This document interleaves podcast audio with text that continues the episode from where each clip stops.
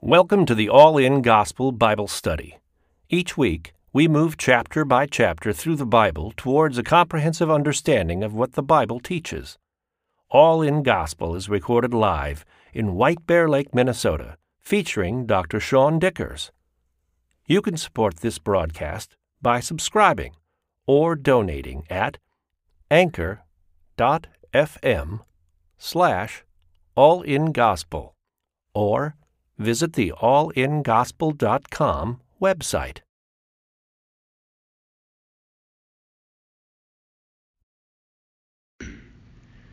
So Numbers sixteen, uh, and let's say a quick word of prayer before we get going. Dear Lord, we just pray that you bless us, and we just thank you for the privilege to open up your word and study it.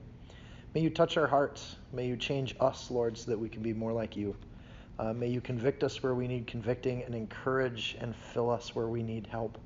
Uh, Lord, bless us and teach us in Jesus' name. Amen. Number sixteen. Um, if, if you have a paper Bible and you look at a glance, or if you have a digital one and scroll, you'll notice this is a fairly long chapter, but man, it's a good one. Uh, we have uh, in chapters one through nine of Numbers, they were preparing to move with God and to go into the wilderness and do things. And they did great things in chapters one through nine. They were getting ready and they were preparing to move with God. Then in chapter ten, they pick up and they start moving, and they're living life following God. When the cloud moves, they move. When it stops, they stop. Everything's great. And then in chapter eleven through fourteen, we get this assortment of complaining, and that's what happens. When God's people move together, they complain together. And that's just what starts to happen. And it's human nature. It's who we are, right? So we get to chapter fifteen after this great rebellion in chapter fourteen. Miriam and Aaron challenge Moses, and God sorts it out for them. And then you have this beautiful chapter fifteen where God basically says, I just wanted you to live life with me. And, and, and he reminds them what he expected of them, what his word said to do. And then he ends the chapter with just wear tassels. And he adds this little bit of these reminders that we have through our life that we do. Wear the tassels. Everything in this book doesn't make a ton of sense, but God makes clarity in all of it. So they're lost in the wilderness. And in Numbers sixteen, we don't know where, when they're lost in the wilderness. There's this period of about thirty-eight years that we cover in a very short amount of time in the book of Numbers. And somewhere in that time, you have what happens in chapter sixteen. But it doesn't tell us when, it just says the word now. Now this happens. So that's something that happens right after God gives these reminders. They've been wa- they've been trying to follow the Lord together, and then you get this like group of people. This is a little different than the rebellion of Miriam and Aaron, which are just two other leaders challenging the leader. This is like a collection of people that have gathered together to challenge Moses. Um, and we'll see how that goes. But now Korah, the son of Izhar, and the son of Kohath, the son of Levi, with Dathan and Abiram, the sons of Eliab, and On, the son of Peleth, sons of Reuben, took men. And they rose up before Moses with some of the children of Israel, two hundred fifty leaders of the congregation, representatives of the congregation, men of renown. They gathered together against Moses, and Aaron said to them, you take too much upon yourselves. For all the congregation is holy, every one of them, and the Lord is among them. Why do you exalt yourselves above the assembly of the Lord? One question is, after the Lord has dealt with these complainers in the other chapters, right, they were killed. Where do these people come from? Like, there's still complainers left in the congregation. And from Moses' perspective, it's like they just keep emerging. It's like weeds in the garden. Um, and that's kind of where it is, because all humans, including Moses and Aaron, are in a state of sin, and they always are in a state of sin, and we have to constantly be on guard against that, or you end up in these kinds of situations. So it's a never-ending situation for the people of God to have to deal with their own hearts when it comes to that complaining spirit, right? And it keeps coming. So they took men in verse one at the very end. They took men. The, the word men is not in the Hebrew. So it actually is just the sons of Reuben took without, and that's kind of an odd thing. Usually you don't have that kind of a verb without an attaching noun. And here we have this kind of big open-ended took. They just took. And that's part of what the sin is here. And I actually think the Hebrew kind of conveys something that our English versions lose when we added the word men there. Because it's not like they just gathered men together and took men. It's just that they took. They took this upon themselves to do it. They took men to come do it with them. And they took this assumption that it was their job to challenge Moses. They took in general. So Korah, Dathan, and Abiram are kind of the top three here. Uh, and On is a fourth one that's added, which we gets covered later. They are Levites and Reubenites, and that's significant because we know from earlier chapters that the Levites and the and the or the Kohathites and the Reubenites stayed on the south side of the camp together. So these people gathered and hung out together, and that south side of the camp was a position of prestige. The Kohathites were the ones that carried the implements. And I suppose I shouldn't say remember when this happened because you weren't here for that. But that was like one of the, other than the sons of Aaron, the Kohathites were kind of the most prestigious part of the Levite groups because they got to carry the ark and the, the thing, the lampstand, but that's not good enough for them. And they wanted more, right? Um, the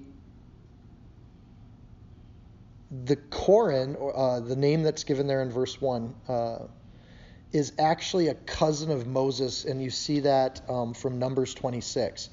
They have different dads, but they're cousins.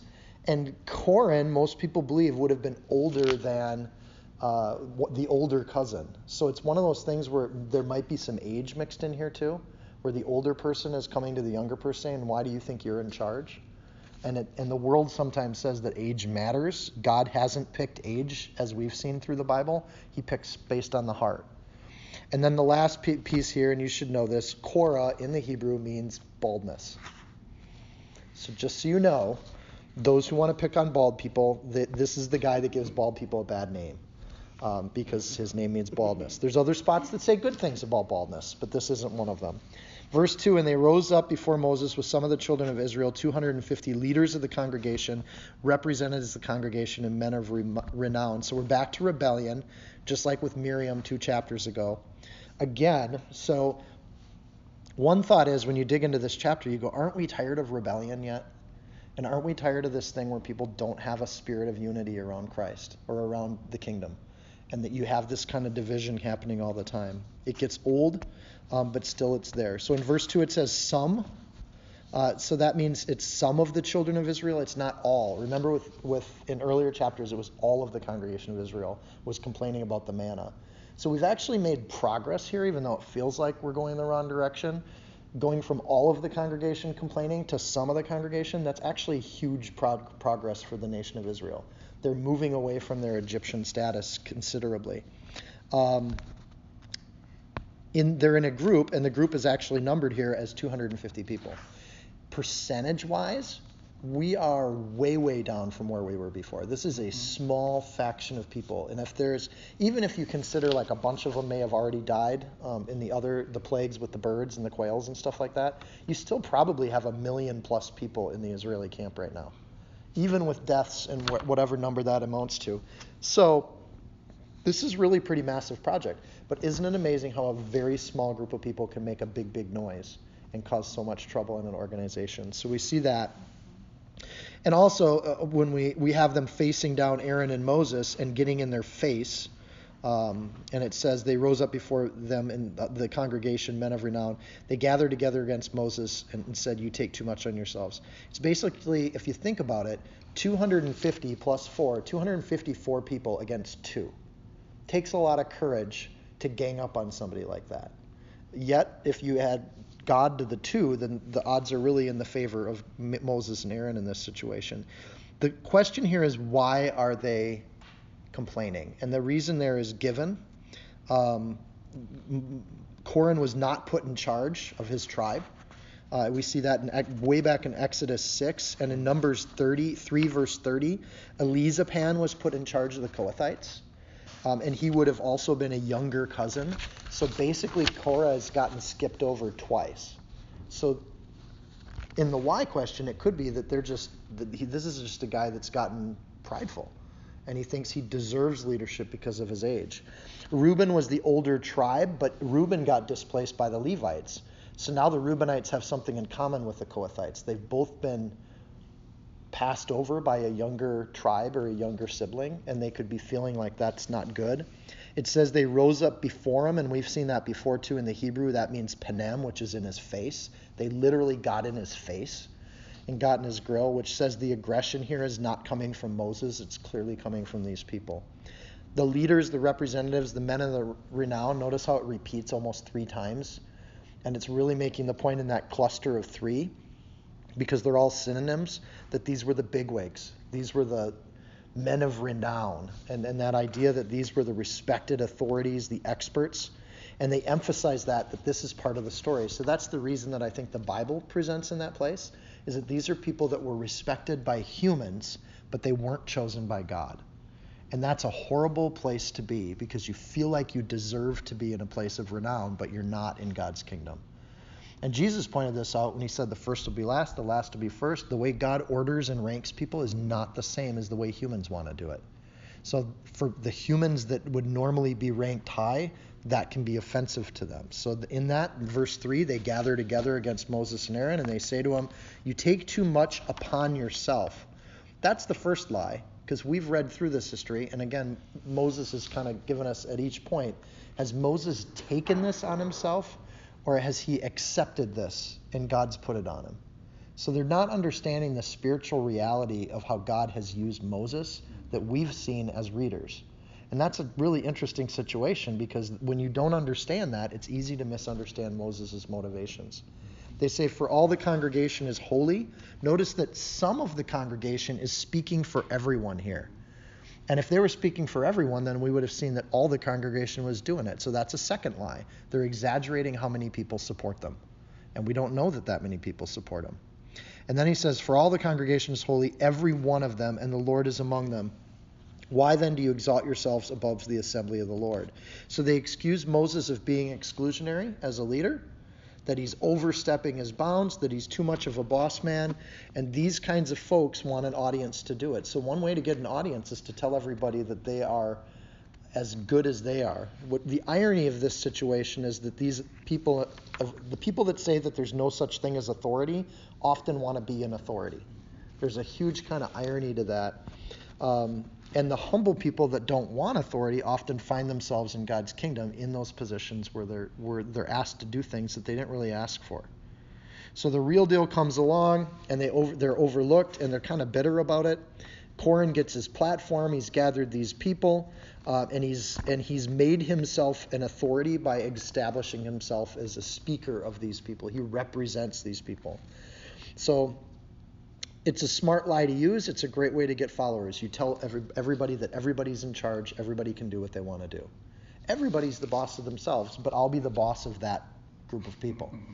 And it's a really clever way to do that, um, to say we can, everyone can do as we please.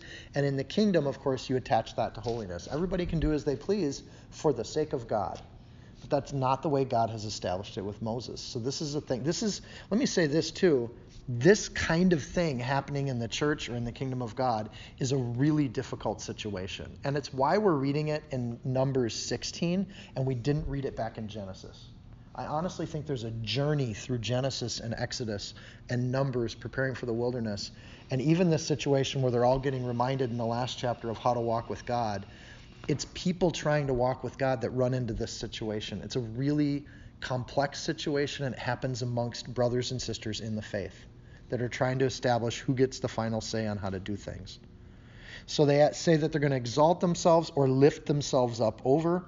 Uh, it's a self-lifting that that Hebrew word implies there. So they claim that Moses was self-lifting himself or manipulating and aspiring to things, and that's because they have not seen God working in Moses' life like we have as readers. And that's something where they're watching Miriam get demoted, and she has leprosy, so she's outside the camp, and they're seeing that Moses is, ma- from their perspective, Moses is making decisions. From our perspective and Moses' perspective, Moses is following the Lord's will. So it's an, it's something that does happen in the church, and it can happen, and it happen, and it can be entirely divisive in church communities, because people that are on the outside don't see how God's working on the inside, and they just judge from the outside without being part of it. Verse four says, so when Moses heard it, he fell on his face And he spoke to Korah and all his company, saying, tomorrow morning the Lord will show who he is, who, who is his, and who is holy, and will cause him to come near him. That one whom he chooses will cause, he will cause to come near it, come near to him. This is basically how to handle conflict. Moses has done this before. Conflict comes to the door, and he just falls to the ground. When you lower yourself beneath someone else in the ancient world, you're humbling yourself underneath them. Mm-hmm. And Moses isn't scared to humble himself underneath Korah or fall on his face in front of Korah, because his strength doesn't come from his positioning with other humans. His strength comes from the Lord, and he can be all the way on the ground, but God elevates him in a position that he wants to be there. But Moses is completely bowing, and, and to fall on his face before Korah is an extremely unique response to a challenge where someone's up in your face and in your grill. And it's one of those things where he's loving his enemies in a really powerful way, right? And last time he was silent with Miriam and, and, and Aaron. Remember that two chapters ago? He didn't say a word the whole chapter until the very end. He didn't even know what to do in that situation. But he's been in this situation before. He knows God's going to choose things. And if he acts quickly, maybe God will spare these people. And Moses then, this time, we see growth. He's acting differently than he acted before. Sorry if I forget to look up there very much. Um, so he falls on his face. Nafal is the Hebrew word, to cast down, to fully go down. And it can even be used for the word for, to mean to die. He dies on his face before people. Moses is completely humbling himself. Um, in this sense, it's interesting to see throughout the Bible that the leaders God picks are rarely men of renown. That's really interesting. And it teaches us if we want to be serving God, it should not be seeking renown in this world. That's not our goal. That's not what we do. So God's going to choose people, and he chooses people that he wants to. Now Moses is seeing that coming. Verse six, do this. Take censers, Korah, and all your company. To take censers means to go fetch, carry, or acquire. I think this is kind of interesting. Maybe Moses is even getting more confident in how he responds. He's basically saying, go get your own censers, which is an interesting thing because he's done all this organization with the tabernacle, and he's had all this stuff made, and all that stuff's really under Aaron's control right now. So when he says to Korah, go and get your own censers, it's kind of like, you didn't make this, you weren't part of this, so why are you here telling us how to do this? But that's just my read on it. It could just be that he's saying, go get censers from the temple. Um, but basically, get your get your censers, go do it, take some action. And in some ways, Moses is even in discipling them, because so far Korah really hasn't done anything other than carry implements. So he's saying, okay, you want to do some more stuff, why don't you start with going to get censers and bringing them here and organizing people and actually being in a leadership role. Verse seven, put fire in them and put incenses in them before the Lord tomorrow, and it shall be that the man whom the Lord chooses is the Holy One. So again, Moses is completely opening himself up to not being the leader of Israel, because he even kind of prayed for that a couple chapters ago. Lord, let me die so I don't have to see my own inability, right? And he says, you take too much upon yourselves, sons of Levi. Moses fights back this time. He says basically the same, you take too much upon yourself, Moses. And he says, oh no, you're going to do the censor thing and you take too much upon yourself. Because he watched his own sister get leprosy. He knows that God's going to judge things, and he knows without a doubt that God's picked him for what he's doing. So in this instance, he's like pushing back and he's warning people. And this is the power, I think, of a pure heart. And we are sinners and we all wrestle with sin. We do it our whole life. We were just talking about this before. This is the power of a pure heart. When you've been walking with the Lord and you have a clean conscience mm-hmm. before the Lord, you can boldly speak to people. And in this sense, I think in love, he's warning these people, you're taking, you're going too far right now. Mm-hmm. Don't do that. So look at the difference between how Moses handles things in this chapter and how he handles things with Miriam and Aaron two chapters ago. And I just think the contrast is, is dramatic. God has totally changed Moses, and this time around Moses has confidence in what he's doing and what he's saying. Then Moses said to Korah, he's not talking to all four of the leaders here. Do note that. He's just talking to Korah. So Moses starts dealing with each people, and he deals with each one differently as though God has told him what the sin is in that person's life. So listen to how this goes. With, Mora, with Korah, he's going to deal with gratefulness and ungratefulness, or is more particularly. Hear now, you sons of Levi. Um, it almost sounds like he's going to swear at him, but then Levi shows up. It is a small thing to you that the God of Israel has... Se- is it a small thing to you that the God of Israel has separated you from the congregation of Israel to bring you near to himself, to the work of the tabernacle of the Lord, to stand before the congregation, to serve them? And that he's brought you near to himself, you and all your brethren, the sons of Levi with you, and you're seeking the priesthood also? Like, it's not good enough for you that you've got position in this kingdom and placement in this kingdom. You've gotten a role from God, but that's just not good enough. You need more. And remember, this is what was going on with Miriam too. She was essentially perhaps third in the country, but she wanted more. And there was this hunger in her like a wolf that she just had to keep eating and consuming. Um, and this time Moses is just going right at it. He sees what's going on because of his experience before. And that made me kind of encouraged. I thought, every time we go through something tough, God's prepping us to minister to people that are going to be going through something tough. And every time we go through something and survive it, we can have empathy and sympathy and confidence moving forward in like situations with other people. And that's an amazing gift to have. Forevermore, Alyssa, you'll have sympathy for people that have back or hip pain. Forevermore.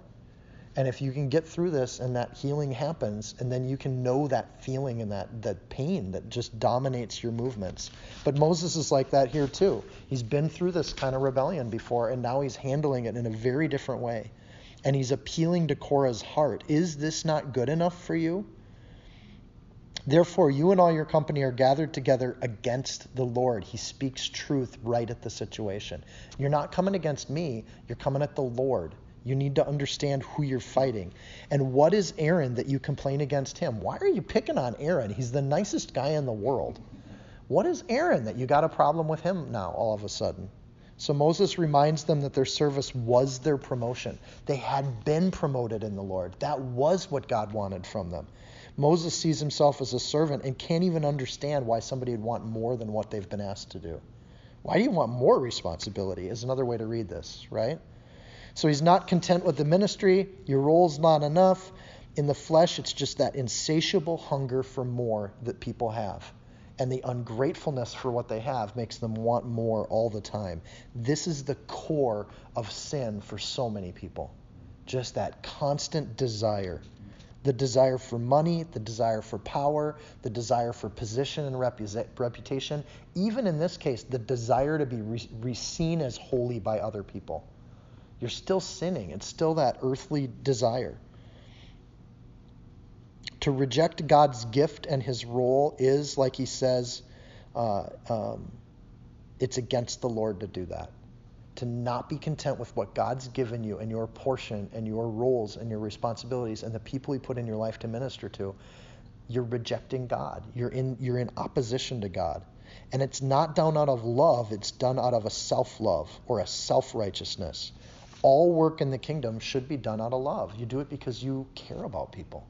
And that's why you do things. And if you can't do it from a place of love, don't do it. That's hypocritical. So if you're going to give something, if you're going to wash the dishes, if you're going to bring food, do it because you love the people you're bringing that to and the people you're serving. Do it because you want to fall on your face before them and say, I love you. You've added a lot to my life. Thank you for this. And you've blessed me. And that's the heart from which we do things in the kingdom.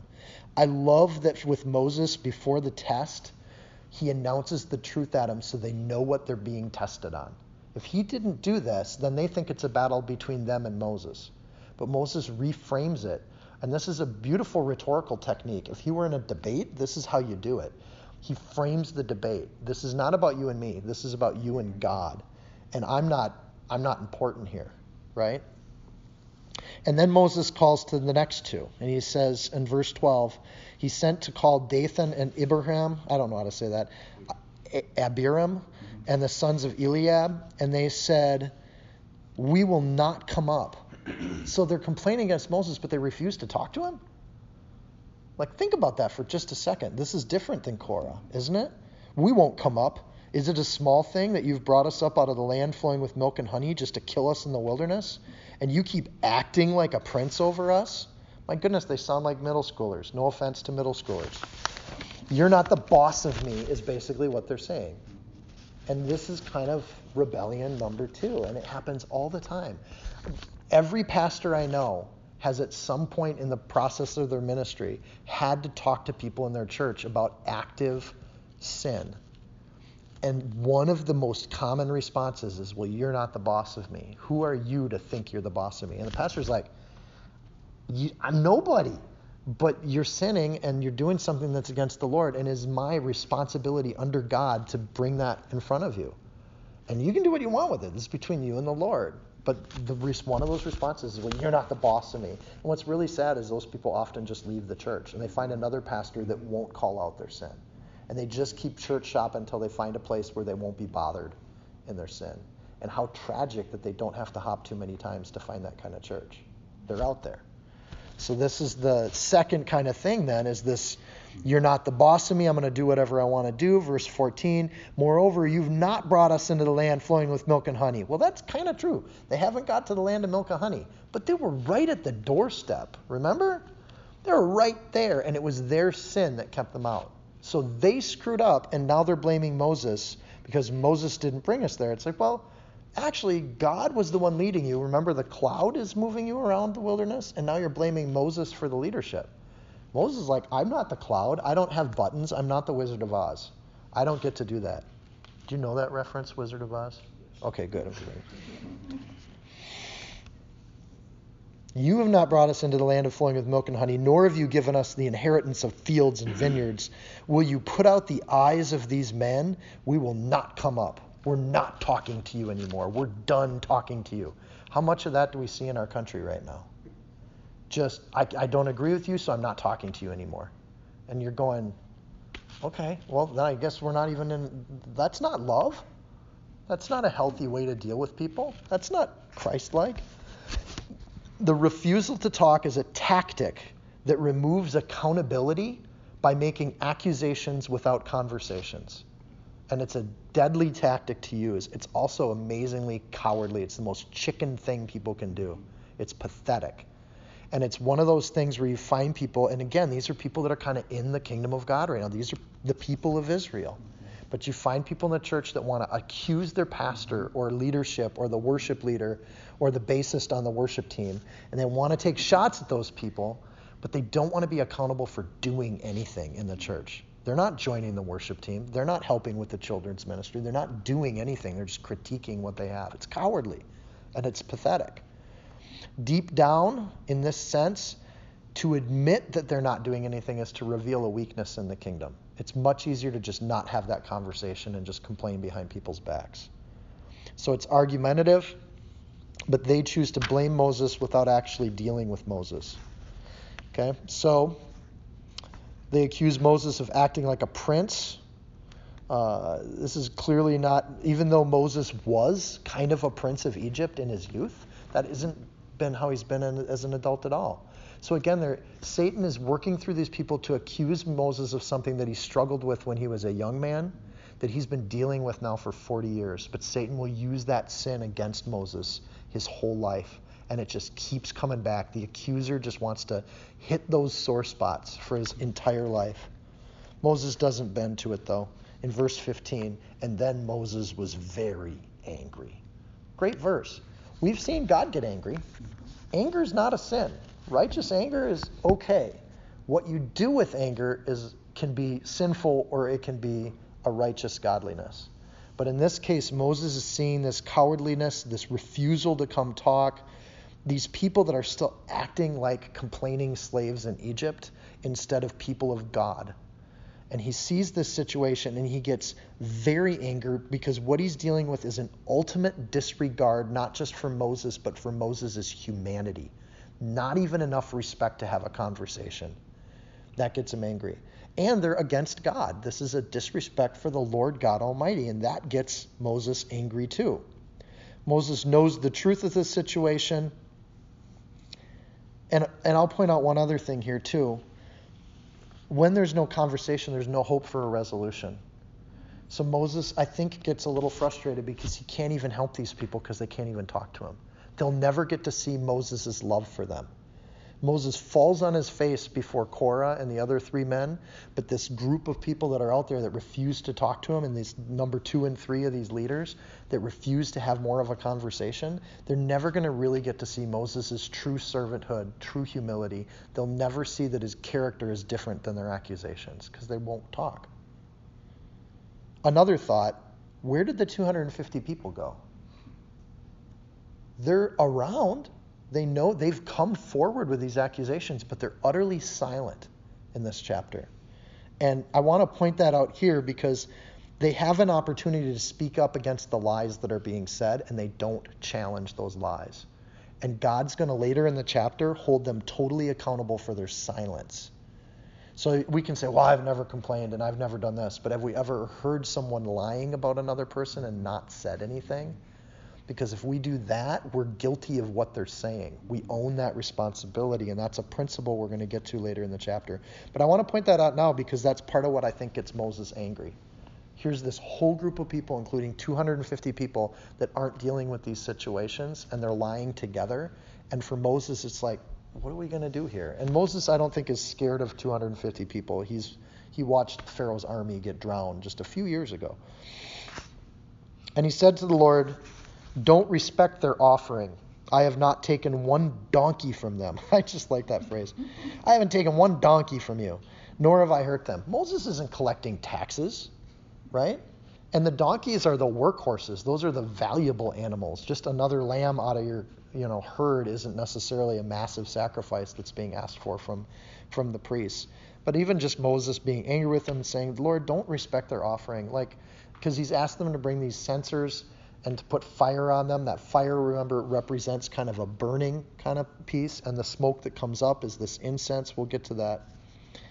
Moses, I think, is sometimes when accused of a bald-faced lie, a little bit of anger being expressed is not bad. It's totally in control. And Moses is saying this out loud, out loud to the Lord. He's sharing it. God's big enough to take that kind of thing. God did have the power to just kill them. And Moses didn't pray for that, though he knows that that is what God can do. He just says, I don't want you to accept their offering, Lord. Let them feel a little distance from you so they, they can know that the power of God is, is not represented in what they say. I think this is because Moses gave himself to God completely. He's given his whole life to God and served God with his whole life. And therefore, Moses doesn't really care as much about his reputation as he does about God's relationship with these people. And I think that's a place that mature believers really get to. Like, you just don't care about your reputation anymore. It doesn't matter what people think. And in our flesh, it's worst, I think, in middle school. You start becoming aware that there's other humans out there, not just your Legos. And and when that happens, you worry about peer pressure. Oh, what does so-and-so think of me? And what do they think about me? And you go through all middle school and high school with this intense caring about what other people think about you. And then you get to college and you realize you're going to just wear your basketball shorts to class, and you stop caring as much. And then you get to be in the adult workforce, and that gets even just naturally, progressively, we grow up and we stop caring about that as much. In the faith, I think that's a progression God wants us to get to, where the only reputation we care about is our reputation with God. Everybody else doesn't matter. Even to some degree, your spouse. I'll look good before God before I look good to my wife or your husband, depending on your gender.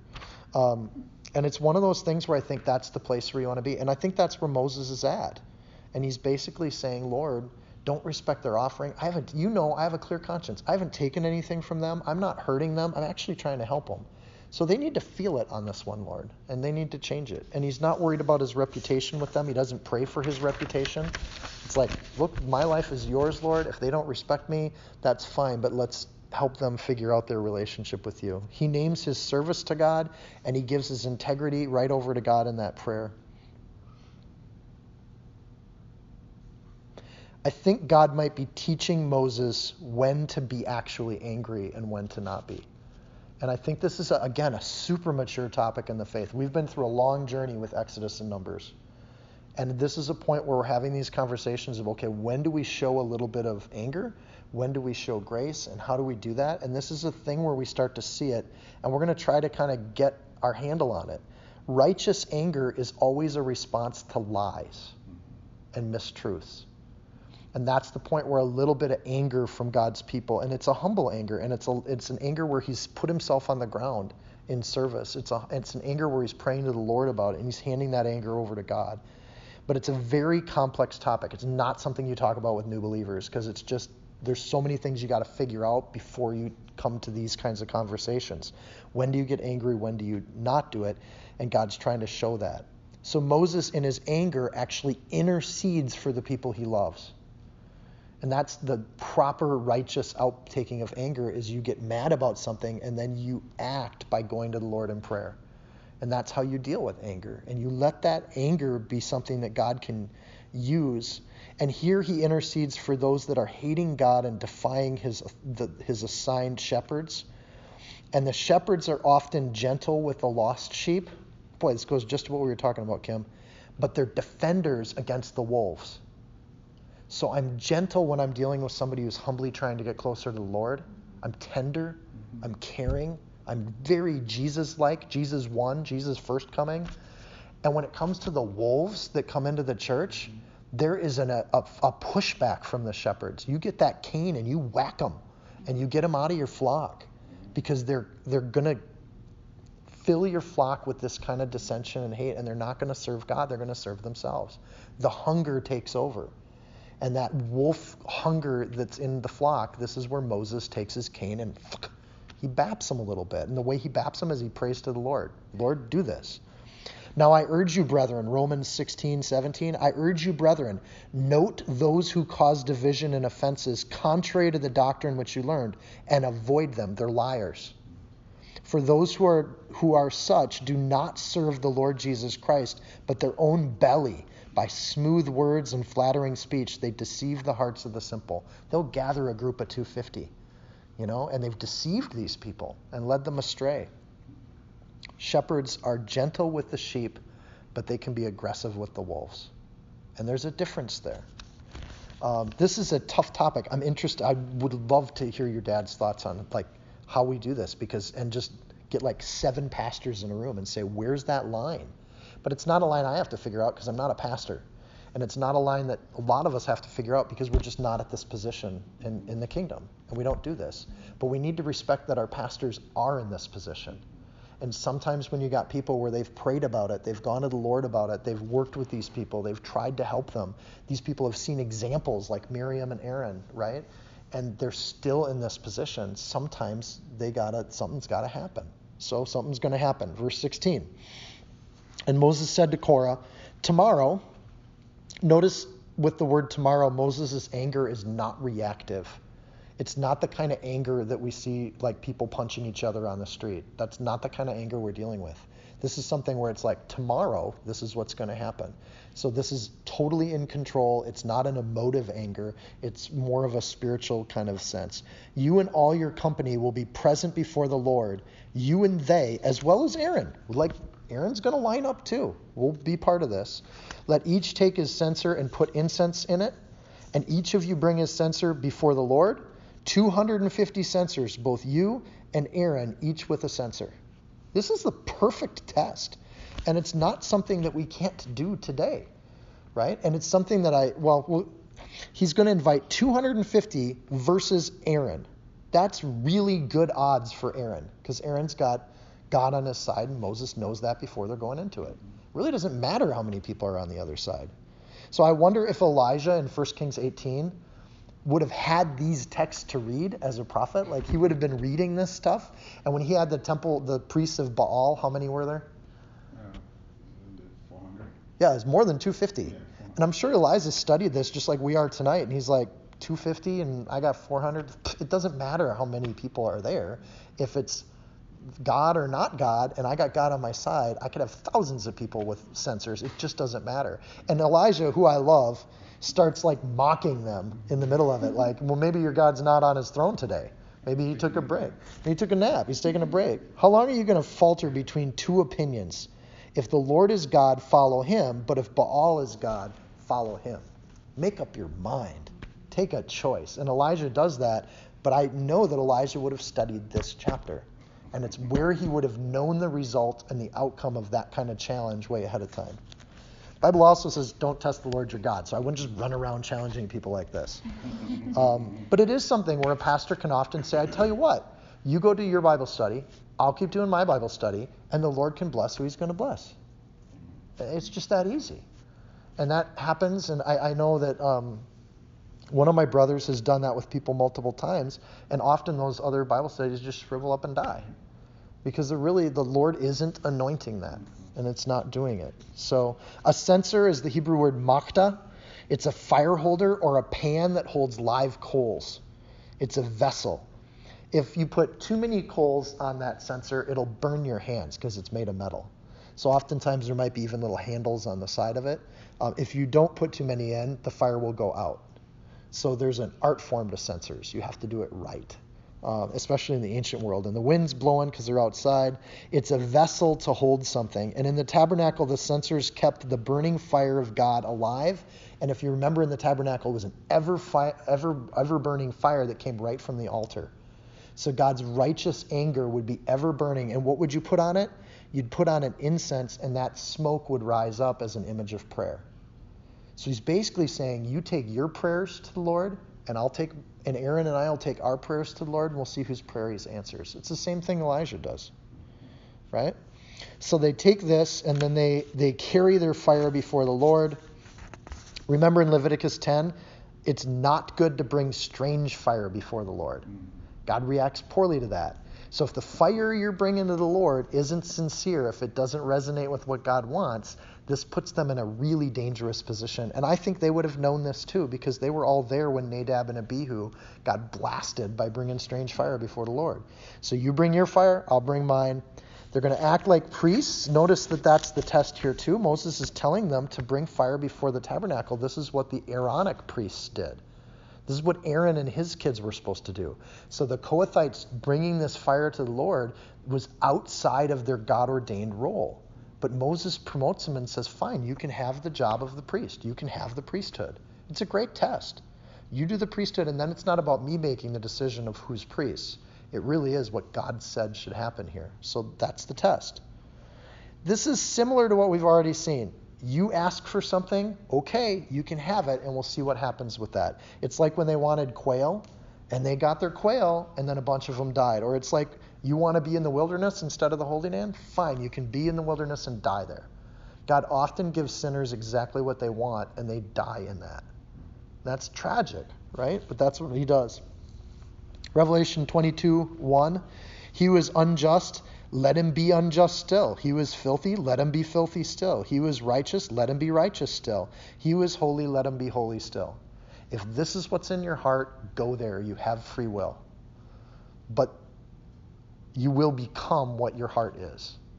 And that which proceeds from the mouth represents what's in the heart. You do your thing, I'll do mine. Let's see where the fruit is. That's the challenge. Verse eighteen. So every man took his censer, put fire in it, laid incense on it, and stood at the door of the tabernacle of meeting with Aaron, with Moses and Aaron. And Korah gathered all the congregation against them at the door of the tabernacle of meeting. All the congregation here is not all the children of Israel. It's much more in context. It's those two hundred fifty people that are just standing by, not saying anything. So they've gathered all their, their, their cohort. Remember, incense here is that image of prayer. That's what they're doing in front of the tabernacle. We know it's an image of prayer, if you want in your notes, from, from Psalm one forty-one and various other places. Lord, I call upon you, hasten to me, give ear to my voice when I call to you. Let my prayer be counted as incense before you. And we see right there in, in the Psalms where they connect the prayer and the incense. That was a clear image that the Jewish people had. Uh, that's Psalm one forty-one.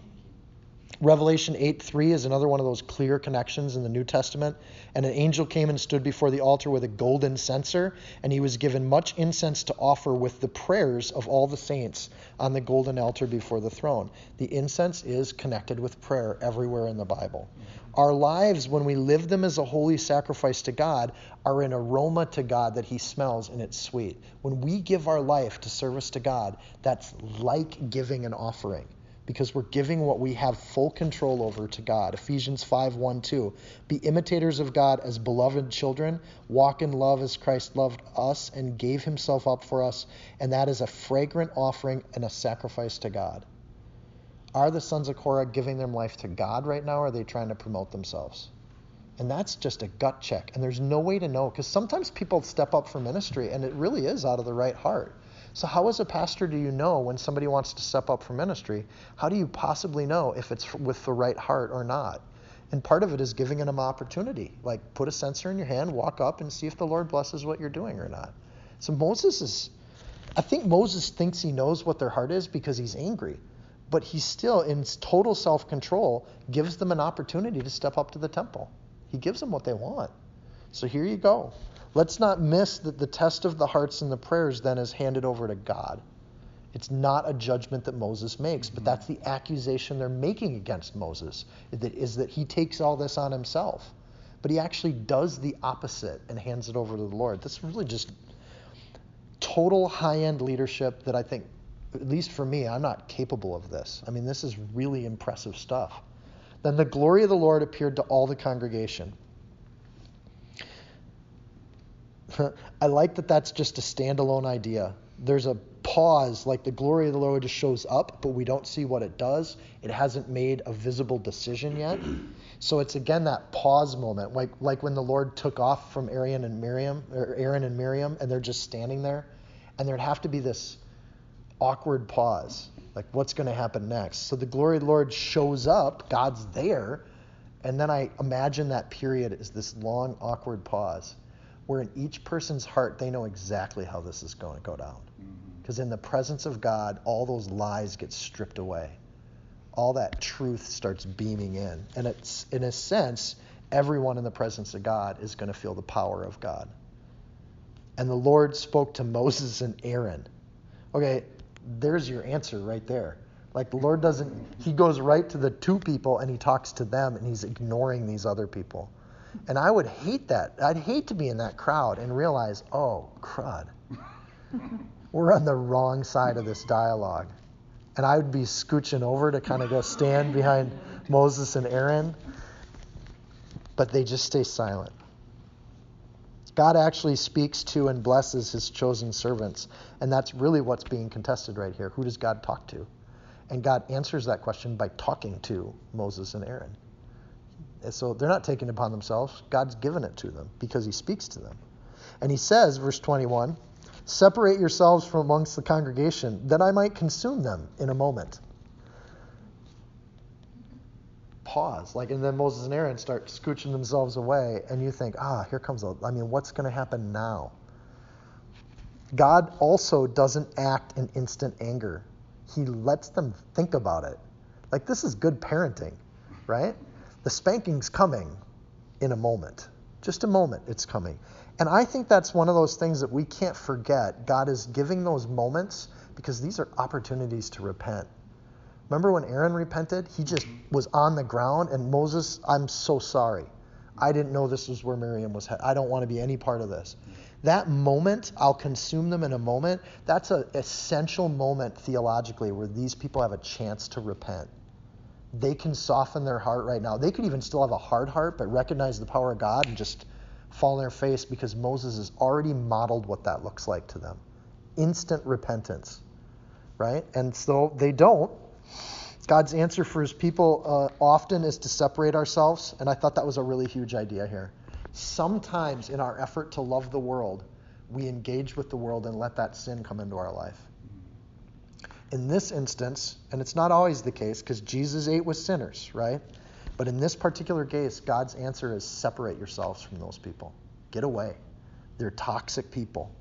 Study how to do this and know it and be holy and be set apart and be consecrated for God, right? And that idea of being consecrated or being separated from the world is an important idea, and it's tough. Because sometimes there's Christ in culture, there's Christ with culture, there's Christ against culture. There's all different viewpoints on how to do this, and a mature Christian knows how to use all of them. At different moments with different people and different times, you take on a different position because your life is not your own. You're serving a king. And when the king says, separate yourself, I would back away because something's about to happen and you don't want to be anywhere near it. Separate yourselves from these people. That idea of consecration we've seen consistently from God, and I'm just going to list a few off so that people that are on the podcast can hit pause and get these. But Exodus twenty-two thirty-one, Leviticus six eighteen, Leviticus eleven forty-four, Leviticus nineteen two, Leviticus twenty-seven, consecrate yourselves, consecrate yourselves, consecrate yourselves. Be holy because I'm holy. That's what I want from you. He just reminded them, even in Numbers fifteen, verse forty. Like we just saw this in the last chapter. Be holy. He says to consecrate the Sabbath. Keep the Sabbath holy. Exodus twenty-eight. He says, keep your houses holy and purify them from the garbage of this world. Leviticus twenty-seven fourteen. He says, keep your days holy. Like wake up in the morning and be holy all day. Numbers six, verse eight. We don't do that out of hate for the world, but we do it out of obedience to God. We're going to be holy and then love the world. But we don't love the world by being like them or by standing with them on some things. Sometimes we just stand apart. It's not because we reject people, it's because we accept God's law. And that's hard for the Korathites to see right now, right? And it's hard for the world to see that from us too. And we need to know that when people say Christians are hateful, rejecting people, that's a sad place where we're not in relationship with them and they don't know that we love them. It's easy to say that about people you don't talk to, right? Like they're not speaking to Moses, so it's awful hard to see Moses' love for them. And if we don't engage with the world, they're never going to see our love for them. All they're going to see is that we are stepping away from them because we're trying to be holy out of love for our God, but they're not going to see that that doesn't mean we don't love them. This is a complex, mature topic. And it's for Christians that are really living out their faith. Jesus, of course, is the fulfillment of this holiness. And I want to just make that point because I don't want people to say um, that we somehow on our own strength get holy. Right? That's not what's going on here. God commands us to be holy. And then through Jesus, we get the tool to do it. Second Corinthians six fourteen.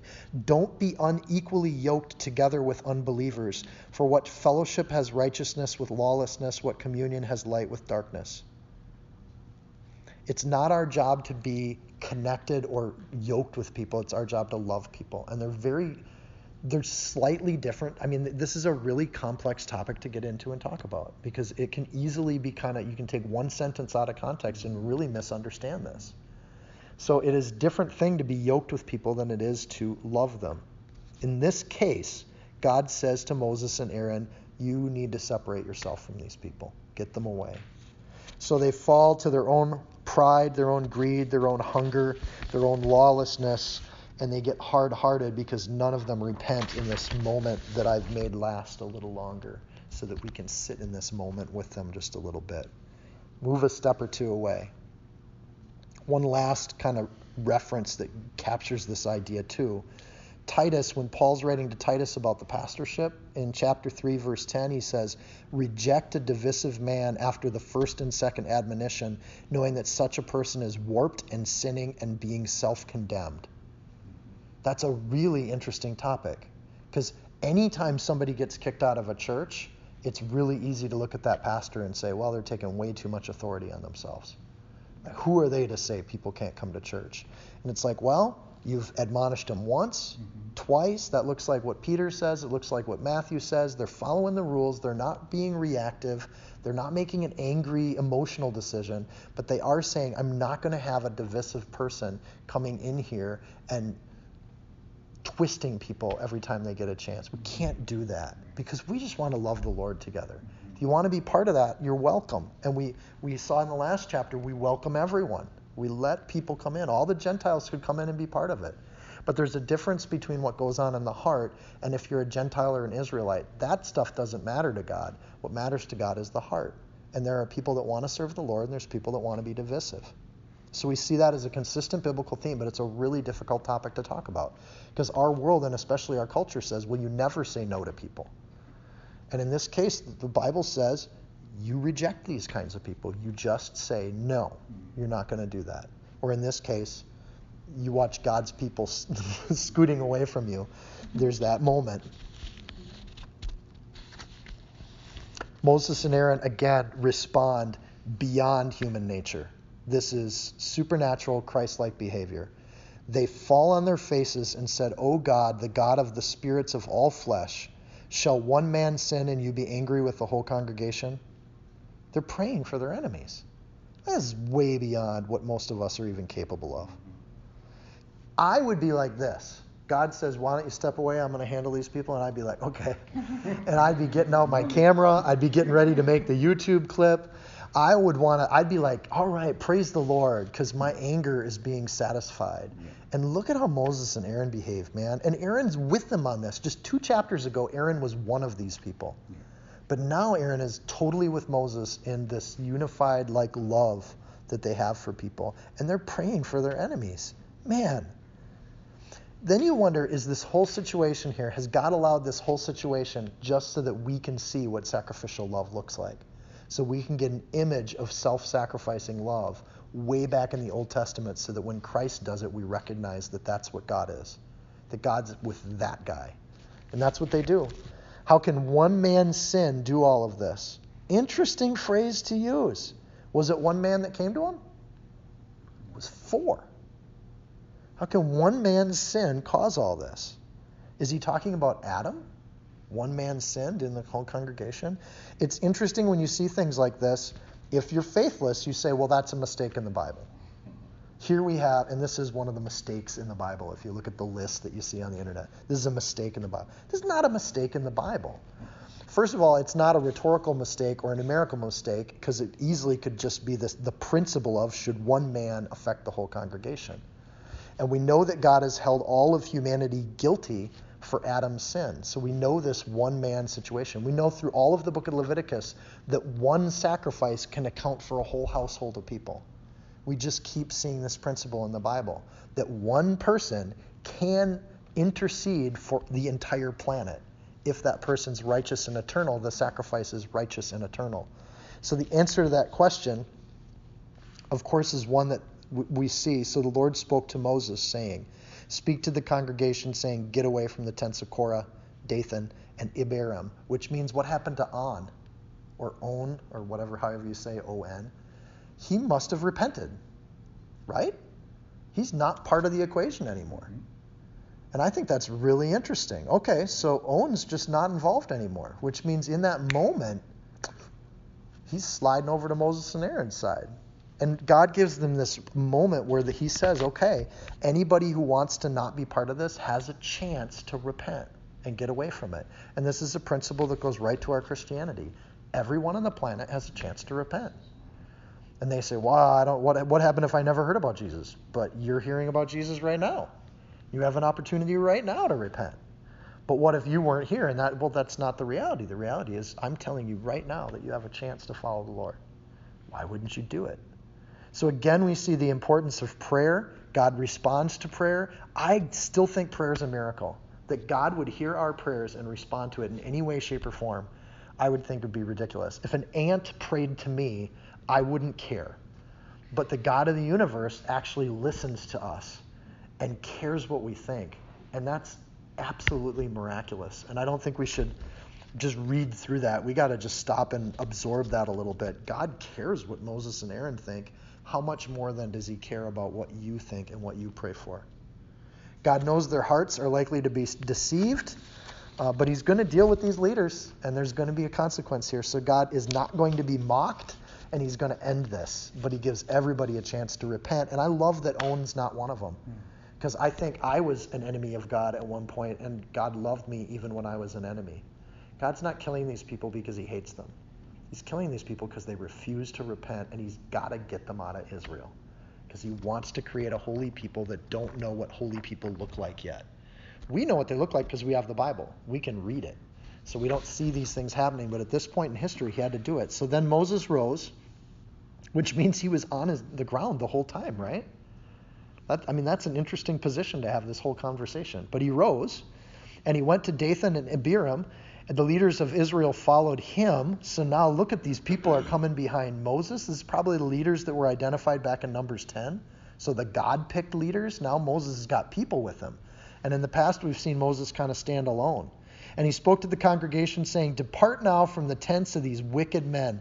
Touch nothing of theirs, lest you be consumed in all their sins. Leave that stuff alone. So they got away from around the tents of Korah, Dathan, and Abiram, and Dathan and Abiram came out and stood at the door of their tents with their wives. Oh, and this is the hard part, their sons and their little children.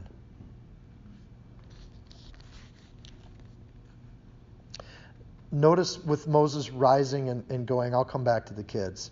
Moses rose and went. Notice that they refused to come to Moses, but Moses was not above going to them.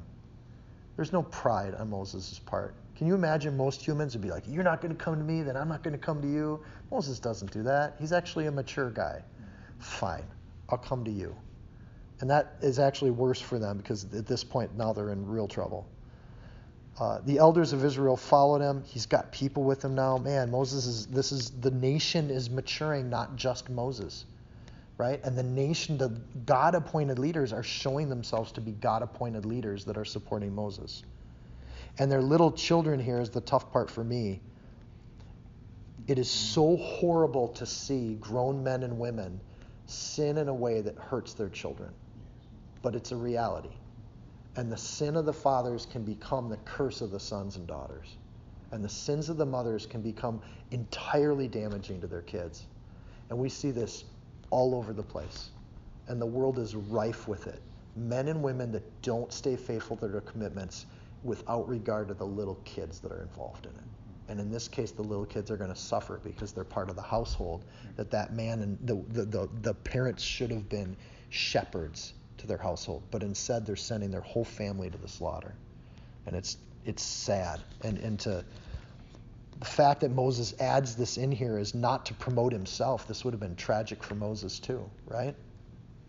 So he says, depart now. This is a message of urgency. The word now in there means exactly what it means in the English. Depart this second in verse twenty-six. Depart now from the tents. Don't grab your stuff. Don't do it. Get away. Get away instantly. And you think of this idea, and I was talking with Steph about this this week, that really is a consistent message in the Bible. Repentance, when you have a chance to repent, you do it now. Mm-hmm. You do it instantly. And it's the thing that John the Baptist preached out in the wilderness, right? He said, repent, the kingdom of heaven is at hand. Don't wait on this. It's the first words that Jesus said in his ministry. Repent, the kingdom of heaven is here. Right? So don't wait on this stuff. In the face of sin in our lives, man, I hope nobody's struggling with this, but if, if you're wrestling with sin, because we all do our whole lives, and it's something that's dominating in a way that God's not dominating your life and the sin's dominating your life, repent now. Don't wait a second on it, because you may not have a chance to repent later. So truly these times of ignorance got overlooked, but now he commands all men to everywhere to repent, Acts seventeen thirty. So God can overlook things, but there is also a time to do it and to repent. And when God speaks into your heart, when we're reading his word, it's time to repent this moment.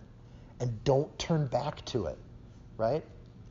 Lot's family turned back, but don't, don't think of what's back in the stupid tents.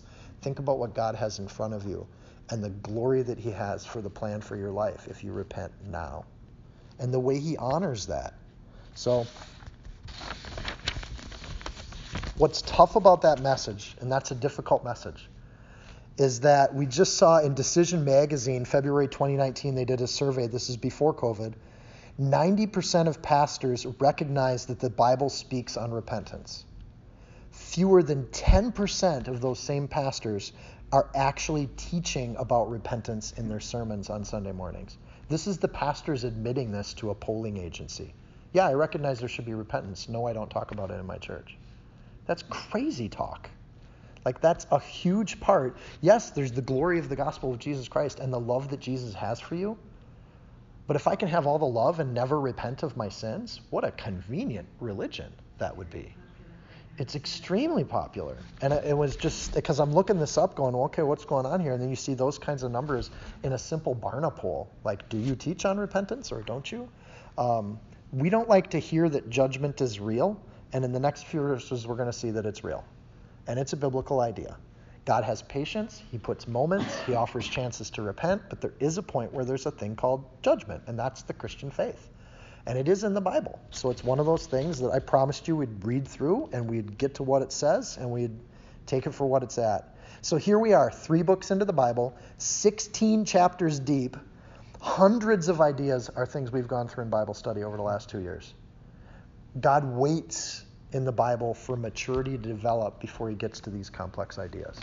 And I think that's one of the tough things when people just handpick verses out of the Bible, is that there's a progression that has built to this. There is a maturity that has built up to this.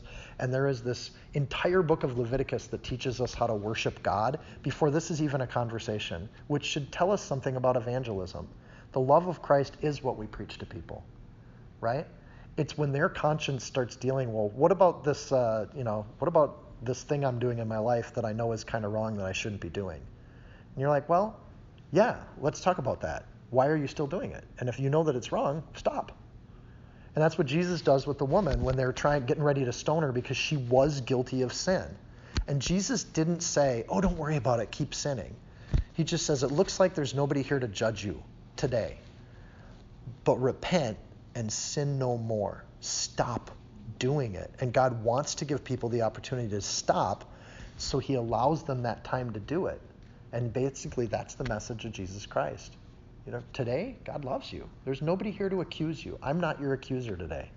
But stop sinning and stop doing it. And that is the gospel message. It goes hand in hand. Love goes with us loving God by trying to stop sinning with everything we got, to turn and repent. So we've had all these chapters to get maturity and repentance, to get a very complex message about judgment. And it's something where you could leave Bible study tonight and just say, well, God's going to judge people and he's going to kill all the sinners. But that, I hope you have gotten more nuance, and you know that that is not, there is a complexity to this judgment thing. And before God gets to judgment, he gives people every opportunity. And he knows their hearts, and he knows they're hardened in their heart, and then he's going to deal with the hardened heart. But I pray to God that everybody we know in our families and in our friends' networks, we don't know their hearts. And we don't know if they're so hard that they can't turn anymore. And we can only pray and hope for them like Moses and Aaron have done. And we can only pray and hope that that hard heart could be softened and that they could turn back to a loving God. And that's what we pray for. Verse twenty-eight, Moses said, by this you shall know that the Lord has sent me to do all these works, for I have not done them of my own will. Moses is wise in doing this. He's asking them to do things, not just what they say, but to do it.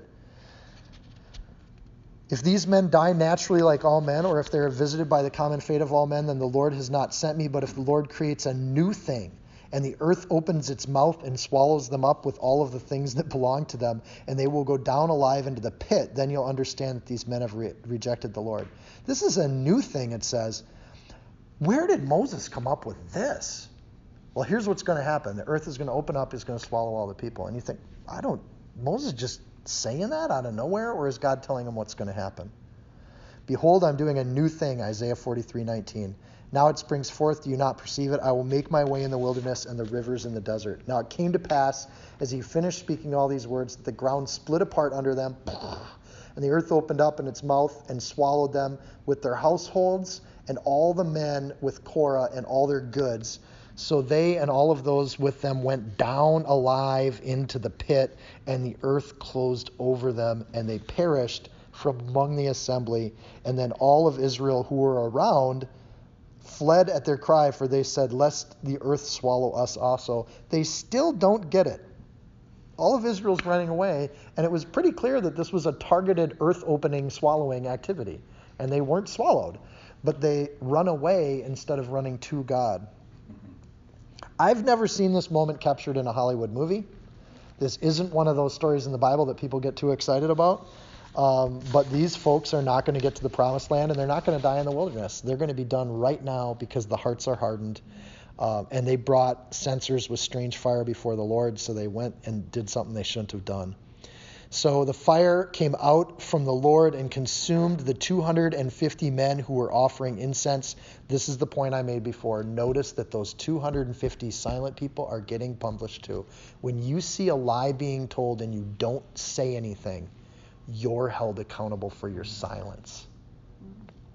And that's a really challenging thing for most believers. We can't abide when people are being attacked and they're being lied about, we are supposed to be a light in that situation. And shining light on it means telling the truth. And these two hundred fifty people, they're guilty. And they get consumed right along with the other folks that did do the speaking. In the Hebrew Bible, thirty-five is the end of the chapter. That's it. It starts a new chapter in the next verse. And it and it, it ends in judgment in the Hebrew Bible. What's interesting as you move forward in history and you see the Christian Bible, they combined this chapter with the next chapter, and the judgment isn't the end of the story anymore. And in Christ, that's the same thing. That message of judgment that the Jews had to live with is not a message of total judgment. There's a redemption piece that comes with the Christian version. And people can also say, well, that's, see, the Bible has changed over time and that sort of thing, but it's actually chapter titles were not necessarily part of the original. So the Hebrews added their chapters and the Christians added their chapters, and they did it with, you know, different purposes. But the chapter titles are not the actual script, and we should know that, so I'll move on and finish up the chapter. Then the Lord spoke to Moses, saying, "Tell Eleazar, the son of Aaron the priest, to pick up the censers out of the fire, for they are holy, and scatter some scatter the fire some distance away." This is an unholy fire that's being introduced. Uh, we have the holy fire that burns eternally in the temple, but this fire is not going to burn eternally. It's just going to get thrown away. And that's representative of the heart of God in the temple fire and the heart of these sinful people that, that do perish and get extinguished. Uh, the censers of these men who sinned against their souls, let them be made into hammered plates as a covering for the altar. Oh, what an image. They presented them before the Lord, because they presented them before the Lord. So they did present these censers before the Lord. Therefore, they're holy. God redeems even what the sinful people do in order to communicate to the righteous people. And they're going to make a symbol that every time they come up to the altar, that altar is going to be covered in this metal that will remind them of this story. This is what happens to, to hard-hearted people. So Eleazar the priest took the bronze censers, which were those who were burned up, and presented them, and presented, and they were hammered out as a covering on the altar to be a memorial to the children of Israel, that no outsider who is not a descendant of Aaron should come near to offer incense before the Lord, that he might not become like Korah and his companions, just as the Lord had said to, said to him through Moses. Picture this idea. The ashes are swirling in the wind. There's dead people. There, there's just this kind of like thing, and all that's left above the ground in these ashes are these little censers all over, two hundred fifty of them. And Eleazar has to go through the ashes of these people to pick out what is holy. And God reclaims what is holy and what he has provided and what he has given, even from this scene.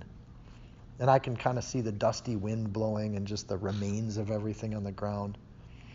That idea, or that phrase that says they sinned against their own souls, goes back to that idea of God just gave them what they wanted, right? They didn't want to, they, they wanted their own thing. And I just, sometimes our hurt in our life is our own creation. Mm-hmm. And we've made our own version of hell because we've sinned against, not against God, but we've sinned against ourselves. And we sin against ourselves when we say we're not worthy, when we say we're not loved, when we say we're not cared about, because those are lies. And we can say they come from Satan, but it also says in the Bible that sometimes we sin against ourselves. We create our own hell. And that's what these people did. They made their own situation here. They were going to wander in the, they're going to live to a ripe old age and die in the wilderness with their people and with their kids and their families, those little kids that got harmed in this situation. But instead of just being satisfied with that, they had to make their own disaster. And that's exactly what happened here. The enemy just sits back and laughs when the people of God accuse themselves. And we don't even need Satan to do that for us. We can just do it all by ourselves. Every hurt that we have in our life, we can just remember it all on our own and beat ourselves up with it over and over and over again. We can go to bed at night and just think about the bad things in our life. And we can create our own situation that is not the responsibility of Satan, and it's totally tragic. And in this case, I see that phrase and I think, yeah, that's a biblical truth. We can sin against our own souls. And what a tragedy. No recorded word from the two hundred fifty people at all throughout the whole chapter. These are silent people that did nothing, said nothing, and they are nothing, and they're eliminated from the history of the world. And they were men of renown, but we don't even know their names, because in God's kingdom, they don't, they're, they're not even relevant. And I don't ever want that to be me. On the next day, all the congregation of the children of Israel complained against Moses and Aaron, saying, "You've killed all the people of the Lord." And you're like, come on. It just keeps going. And you know what? There's a lesson in that. Yeah, it keeps going. It's just going to be a constant cycle with God's people and people that don't serve the Lord. And that's just going to be how it is. So Moses gives them all a chance. They start complaining. Now it happened, verse forty-two, when the congregation had gathered against Moses and Aaron, that they turned toward the tabernacle of meeting, and suddenly a cloud covered it, and the glory of the Lord appeared. And then Moses and Aaron came before the tabernacle of meeting, and the Lord spoke to Moses, saying, "Get away from the congregation, that I can consume them in a moment. I'm going to do it all. I'm going to just wipe them all out." And they fell on their faces, and they prayed for them again. You got this image too. Some people would say this is an, an image of end days, that there's an intercession with Moses and Aaron, and some people are consumed. But then on a second coming of these kind of complainers, the world rises up against God, that God's going to come back suddenly like a thief in the night, and we have a picture of that here. That, and this time God's going to deal with the whole nation, all of them. Or, and, and when God, Christ returns, he's going to deal with the whole planet. And you have this kind of image of that kind of, okay, now I'm back. I get the image of God with a drawn archery bow, and all the power of God is right there. But he's not going to release the finger, so it's still God's power projecting that arrow, but he's going to wait for the prayer of his people before he acts. There's certain things that God's holding off on before he does this judgment. So God says, okay, enough of the complaining. He feels the same way we do. We've been reading about complaining too darn long in this book. And God's like, okay, I'm just going to deal with it. We're going to be done with complaining. And we're going to do what God's talked about back two chapters ago. We're going to start over with you, Moses, and we won't have the rest of the nation. Only now it's Moses and Aaron. So Moses, through two chapters ago, got a new partner in God, godliness. And in this case, of course, they both fall on their faces together. It's not just Moses interceding, it's Aaron. And we can start to see this pattern of when things go wrong, God's people pray. That's what we do. We pray. God's people accept their place as intercessors in prayer. It says, "Get away from the congregation that I might consume them." It says I might, that I that I may consume them in a moment. God hasn't made his decision yet. So it's not that God's made a promise he doesn't keep here. He just says that, that I may consume them.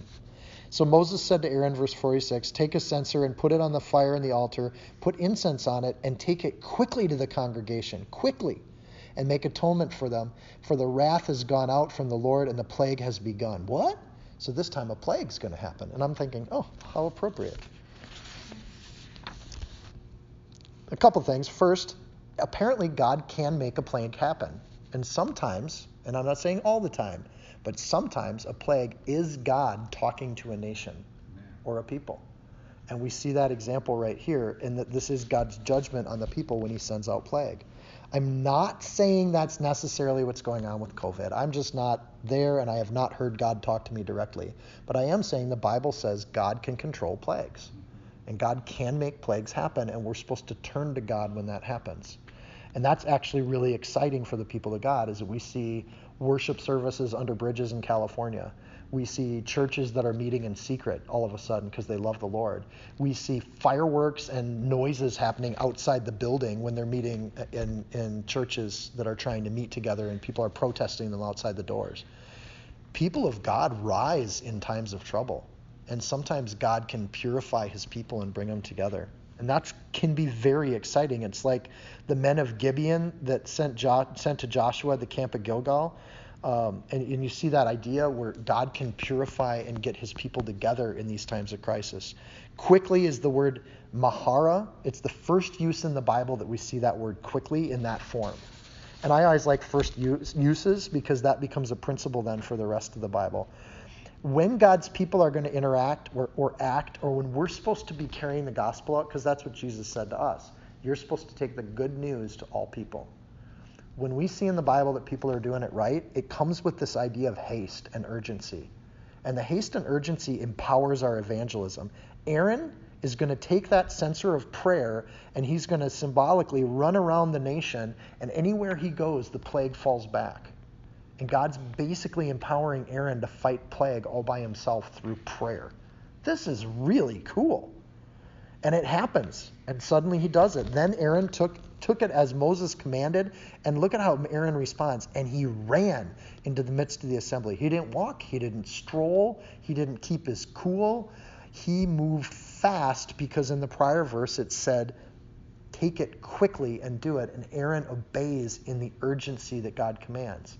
So if it's urgent for us to share the gospel with other people, not just with our lives, but with our joy and our love, we should be doing that quickly and urgently and never miss a conversation where God's got an opening to do that. And man, if we have that urgency, that is something that God can use, and he does it. So Aaron runs with a censer waving around with smoke coming out, and he's running around the people. And this is a big camp. So he's literally running past tents with this censer, praying for the people as he does it. And he runs into the midst of the assembly, and already the plague had begun among the people. Aaron's a changed man. We see it. This is a different Aaron at this point, right? And we see that amazing thing. So he's running to do it, and then he's seemingly doing it alone. So there's this beautiful image of Christ, the single person that stands between life and death. And this single person that's going to run into the assembly of the people and and give this sacrifice of prayer of what he's doing. So all of this is a recorded of event that happens from Moses' perspective. But for us, this is a wonderful symbol of Christ, that Aaron stands as our high priest and stands in that place. So he put in the incense and made atonement for the people, and he does this. We have to be praying, holy living people that stand together as a group and pray for others. So we do that. We're constant in our prayer. Again, I said before, this is a mature chapter for mature believers. This is stuff that addresses, I think, people that are in pastoral or ministerial roles. And their job is to pray for their flock. And to do that, to have that censer of prayer and to keep it burning and to do it urgently and quickly and without ceasing. So we get a few truths. Truth, when we live for God, there are going to be people that challenge us. It's just going to keep happening. Mm-hmm. Truth from this chapter. Another truth, when that happens, we fall on our face and pray, and we do it right now. Truth. Another truth is our prayers reflect and act out the love that is God's will for people. This is not hatred from God. This is actually the love of God that he gives us the ability to do with him. And when we do that, we've seen that through the pre- previous chapters, that God's will for these people is the promised land. We know his will is a loving, graceful will. That's what he wants for them. But they keep creating their own mess. Here's a fourth truth.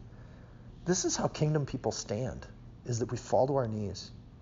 We do the opposite of what the world does. The world puffs themselves up and pushes forward, and we do the opposite. We fall on our knees and we pray to the Lord. And it's how we do business. And I just think that's such a beautiful idea. So these sacrifices are there. Verse forty-eight, and he stood between the living and the dead, so the plague was stopped. It is a plague when people choose themselves over a holy living God that created them. It's a plague. And we live in a country where most people are in that boat. And that I can't, my parents couldn't even say that. My grandparents definitely didn't say that. They lived in a country where most people respected the Lord God Almighty. We don't anymore. We're a minority in this country. But he stands between the dead and the living, and the plague was stopped. That's amazing that God works that way. My question is, can we do more of this? Can we do more of this kind of praying? When we know people that have anxiety, fear, stress, hate, anger, pride, addiction, depression, can we be standing in the gap for them and praying for them consistently, totally? Like, I think that takes a little organization. It takes a little order. It takes setting aside our emotional anger and letting a righteous anger drive us to prayer and love. And it takes people that are making lists and doing it. Not just hearing God's words, but doing God's words. Verse forty-nine, now those who died in the plague were fourteen thousand seven hundred besides those who died in the Korah incident. One way to read that sentence is fourteen thousand people died. Isn't that tragic? Another way to read that sentence is over a million people survived. And Aaron's running around the camp like a lunatic because he looks like a lunatic to the rest of them, is actually saving their lives. And when he stands in the gap for them, he's God's honoring that the high priest is busy doing that business. And I think, boy, for mature believers, You're looking at that and you're thinking, that's what I want to aspire to. I want to be urgently and quickly praying for people in every way that I can. And then read that sentence and, and not dwell on the people that died. So this is perhaps, this is less than one percent of the people that are dying of the plague. The other people are learning a lesson. And death really isn't the end of things. God says we have eternal souls. So that's something where you get to just be with God a little quicker. Verse fifty, so Aaron returned to Moses at the door of the tabernacle of meeting, for the plague had stopped. I would love for COVID to stop. And I love to see COVID stops because God's people united in prayer and it just ends. And the whole world can see. Because in this instance, Aaron gives the glory to God and through his prayers, and then the plague stops. And the way it's recorded in history is the plague stopped because of Aaron's prayer. Now, COVID could just stop at some point and God would not get the glory. It's like, oh, look at how humans created a vaccine. But wouldn't it be cool if God just stopped the virus cold in its tracks with no vaccine? And just some lunatic running around with a censer saying, you know, praise be to the Lord. And I don't know if that happened, but you think this is a really interesting moment in history where a million people recognize the plague stopped because of this man's prayer and intercession. And at the very least, we get a great image of Jesus Christ. The whole world has an opportunity to be saved because of the intercession of Jesus Christ. Forgive them. They don't know what they're doing. Right? In the end, as God's people, we just return to the tabernacle. We go out into the world, we do our work, we pray for people, but we keep coming back to the tabernacle in verse fifty, right? And we keep coming back to that place. There's a place for God's people after judgment happens. And judgment's going to happen, and we all have a home to go back to. And I love the idea that this chapter comes back. And I really think this is the idea of, like, when Christians put these two chapters together, they saw this as one idea. All this rebellion, all this stuff, all this turmoil in the world, but the very last sentence is that Aaron returned to Moses at the door of the tabernacle, a meeting for the plague had stopped. There's hope. It doesn't end in judgment like the Hebrew Bible. It ends with hope. And that's the idea. We want as many people to be saved as we can. So when it's all said and done, we have a place to be, a family to go to, and a place to return to. Amen. The verse of hope. We have three fairly short chapters coming up next. So let's pray. Dear Lord and King, we just thank you for a chance to do Bible study together as a family way over here in the Dells. And Lord, we just thank you for your word, and help us to not be irreverent with your word, but to take it seriously. It's no small thing to know your will. It's a hard thing sometimes to see how it gets carried out. It's a very hard thing to see that there are people that will harden their hearts against it.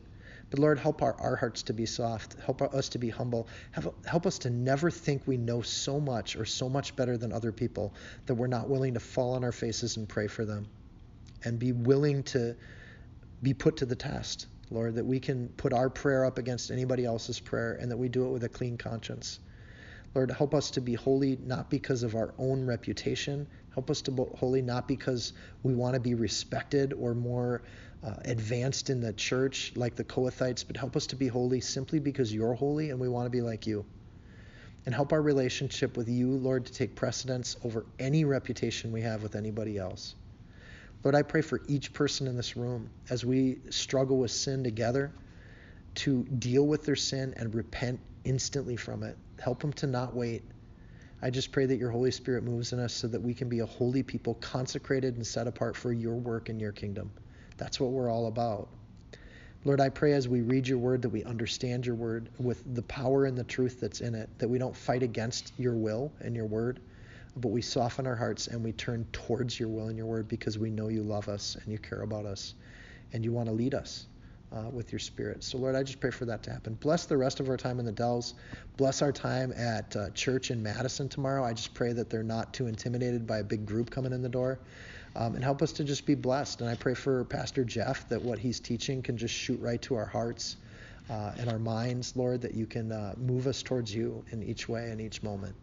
So I pray you bless that time. Give us all safe travels and blessings. In Jesus' name, amen. If you found this teaching helpful, insightful, you can support this podcast by sharing it with a friend. Screenshot it, tag it, post it on your social media.